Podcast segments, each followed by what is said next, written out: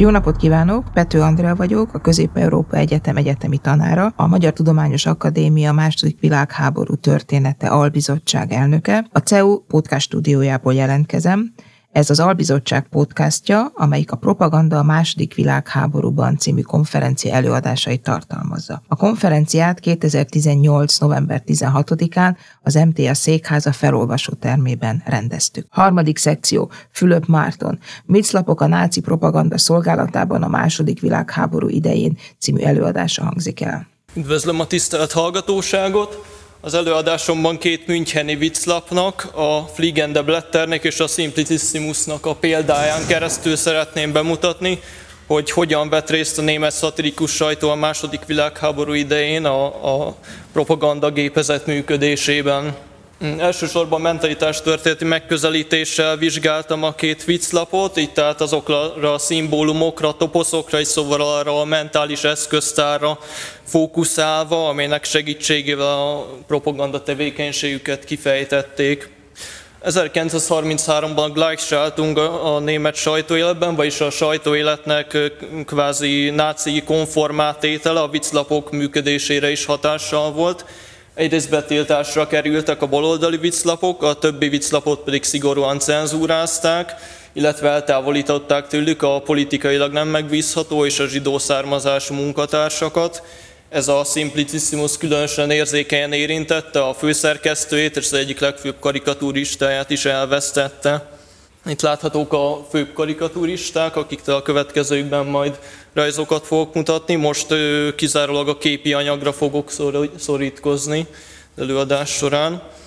Mindkét lap már az első világháború idején is kivette a részét a nacionalista propaganda tevékenységből, ezt követően viszont a Fliegendebletter egész a második világháború kitöréséig apolitikus maradt, míg a Simplicissimus a kül- külpolitikai téren folytatta ezt a nacionalista tendenciát, belpolitika terén pedig a, a Weimari köztársaság idején valamennyi politikai pártot támadtak, különösképpen a nácikat.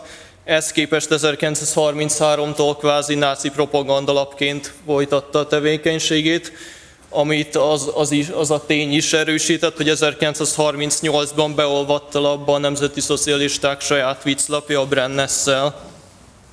A két labban található rajzok alapvetően két, két nagy csoportra oszthatóak. Az egyik csoportot alkotják azok a nem, nem karikaturisztikus jellegű rajzok, amelyek a Wehrmacht katonáit ábrázolják, tiszteletben a hősiességük előtt és szolidaritást kifejezve velük itt ugye láthatjuk, egy, hogy egy angyal a hátország ajándékát, egy pár meleg csizmát nyújt át a keleti fronton fagyoskodó német katonának, és ezzel fejezve ki a szolidaritását.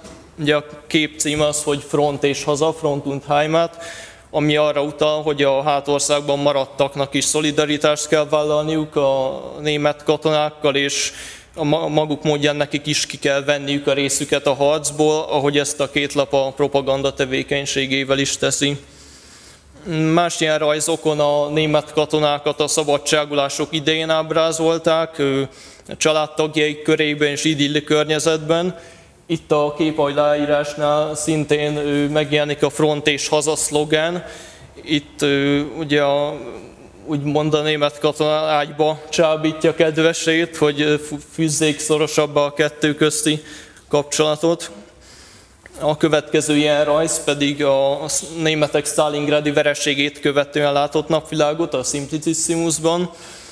Itt a német katona szelleme torony magasan emelkedik Stalin fölé, figyelmeztetve ők, őt, hogy a németeké lesz a végső győzelem ez a Gulliveri Liliputi méretkontraszt, ő ugye a németek felsőbbségét és a győzelmük biztosságát is jelképezi, és ez gyakori hozzáállás a két vicclap részéről, hogy még a legnagyobb német vereségek esetén is hitet tesznek a német győzelem biztossága mellett. A másik csoportba tartoznak azok a karikatúrák, amelyek a, az ellenséges hatalmakat, köztük is kiváltképpen a három szövetséges nagyhatalmat, az Egyesült Államokat, az Egyesült Királyságot és a Szovjetuniót támadják. illetve vannak politikusait és katonai vezetőit, ő továbbá pedig a zsidóságot, mint univerzális főellenséget, akik a nácik értelmezésében a nagyhatalmakat irányítják. Mivel rendkívül komplex ezeknek a karikatúráknak a szimbólumrendszer, ezért egy vezérmotívumot választottam ki, aminek segítségével általános jellemzést szeretnék ezekre a rajzokról adni. Mivel rengeteg görög-római mitológiai alak szerepel ezeken a karikatúrákon, ezért egy ilyet választottam ki, ő csatlakozva az előző előadáshoz is, akaratomon kívül, ő mégpedig a földgolyót a vállán tartó atlaszt, illetve ehhez kapcsolódóan magának a földgömbnek a motívumát, ami ugye ezeknél a rajzoknál egyrészt azt jelzi, hogy a nagyhatalmak szeretnék megszerezni az egész világ fölötti uralmat, illetve a zsidóság is, illetve hogy a háborúban az egész világ sorsa dől el. Ezen a rajzon ugye Atlas éppen azon, azon panaszkodik, hogy a angol kor, vagyis a brit birodalom már 400 éve csúfítja el a föld testét, és itt az ideje kémiai úton, vagyis háború által megtisztítani attól.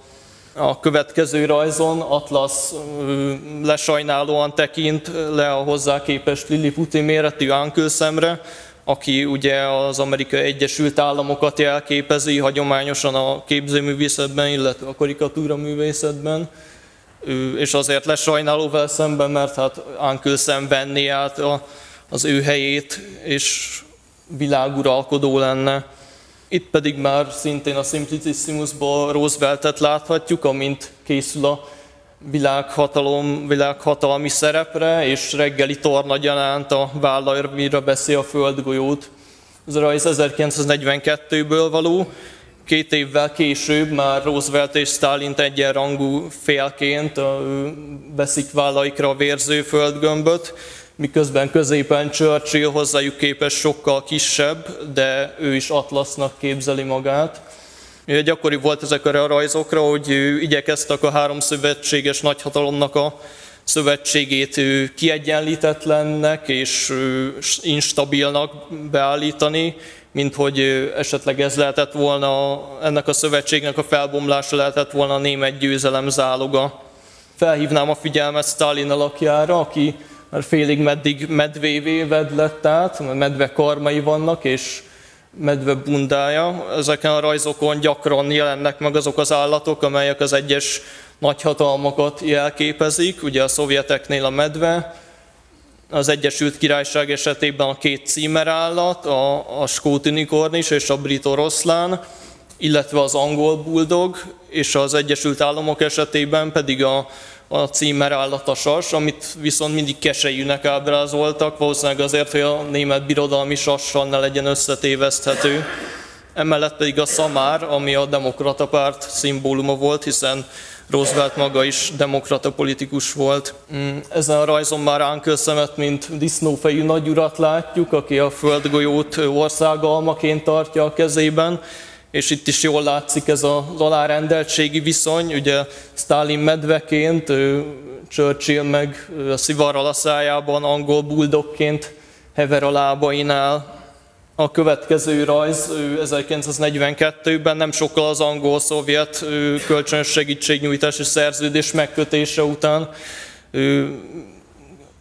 jelent meg a Simplicissimusban, érdekes módon ők igyekeznek pont negligálni ezt a szövetséget, és a, úgy beállítani, mintha a két nagyhatalom viszálykodna egymással a földgolyó felett, ahogy láthatjuk a oroszlánt és a medvét épp harcolni egymással. A következő rajzon pedig az amerikai kesegyű anyót láthatjuk, amint kizsákmányolja a föld aranykészletét, és az aranygombolyakból aranyharisnyát kötöget magának, miközben a bolsevik macska már szemet vetett erre az aranygombolyagra, és a keső nyakában pedig Dávid csillag van, ami jelzi, hogy, hogy az amerikaiak a zsidóság akaratát szolgálják ki.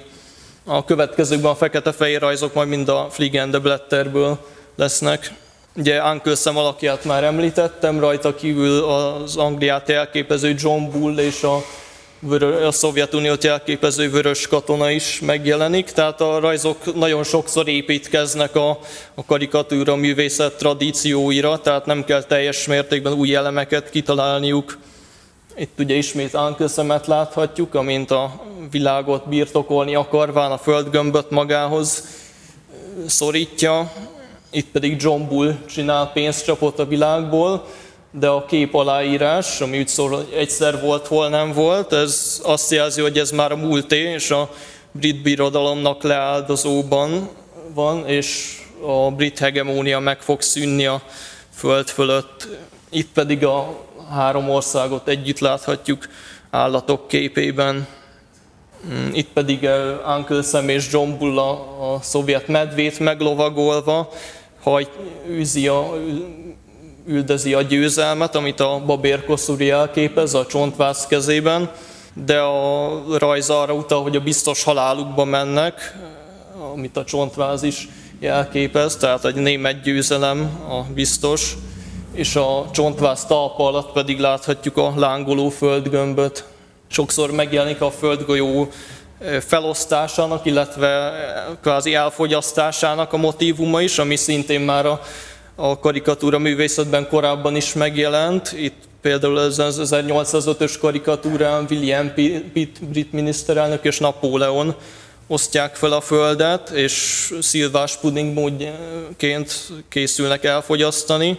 Itt pedig már ez a Fliegen Blatter karikatúrán Roosevelt és Stalin teszi meg ugyanezt, és azon beszélgetnek, hogy Stalin élet egész Európa, míg Churchillnek csak egy kis szószt hagynak, tehát Churchill mindig alárendeltként jelenik meg a két nagyhatalomhoz képest.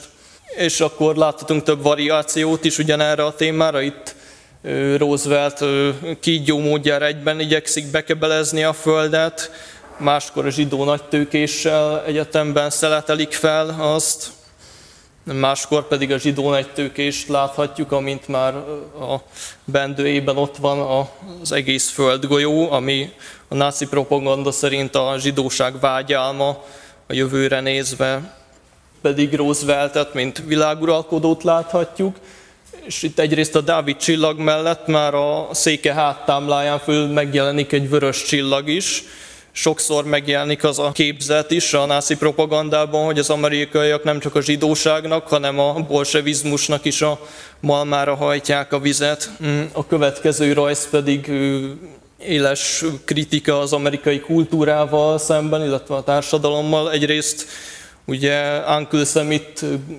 gúnytűz a szabadság eszményéből azzal, hogy a szabadság szobornak a koronáját a fejére helyezte, illetve szivarként szívja el a szabadság szoborfákjáját, másrészt pedig a bőség szarujából az amerikai kultúrának a vívmányait ontja a földre. Itt Mickey egereket láthatunk, illetve filmszalagokat, amik az amerikai, a hollywoodi filmeket jelképezik, illetve jobb alsó szalagokban foszforbombákat, ez nehezen látszik, de ezek ilyen vörös cseppecskék, és mindez asszisztál két puttó, akik Stalin, illetve Churchillnek az arcát viselik, illetve sokszor megjelenik a föld elpusztítások, megrongálásának a motivuma.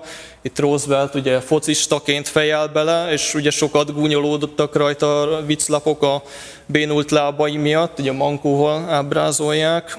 Itt a földet Churchill pusztítja, és zárszóként az volt a szervező kérése, hogy említsem meg, hogy a visszaköszönnek-e a magyar lapokban ezek az elemek.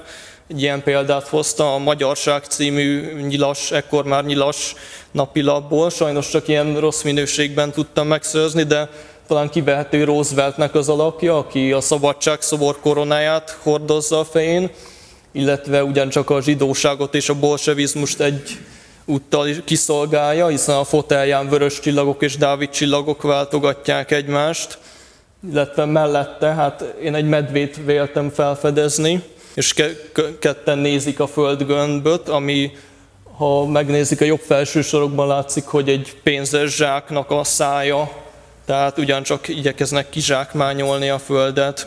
Köszönöm szépen a figyelmet! Az előadás a Propaganda második világháborúban című konferencián hangzott el a Magyar Tudományos Akadémia második világháború története albizottság konferenciáján 2018. november 16-án a Magyar Tudományos Akadémia székházában a felolvasóteremben. Köszönjük a figyelmet!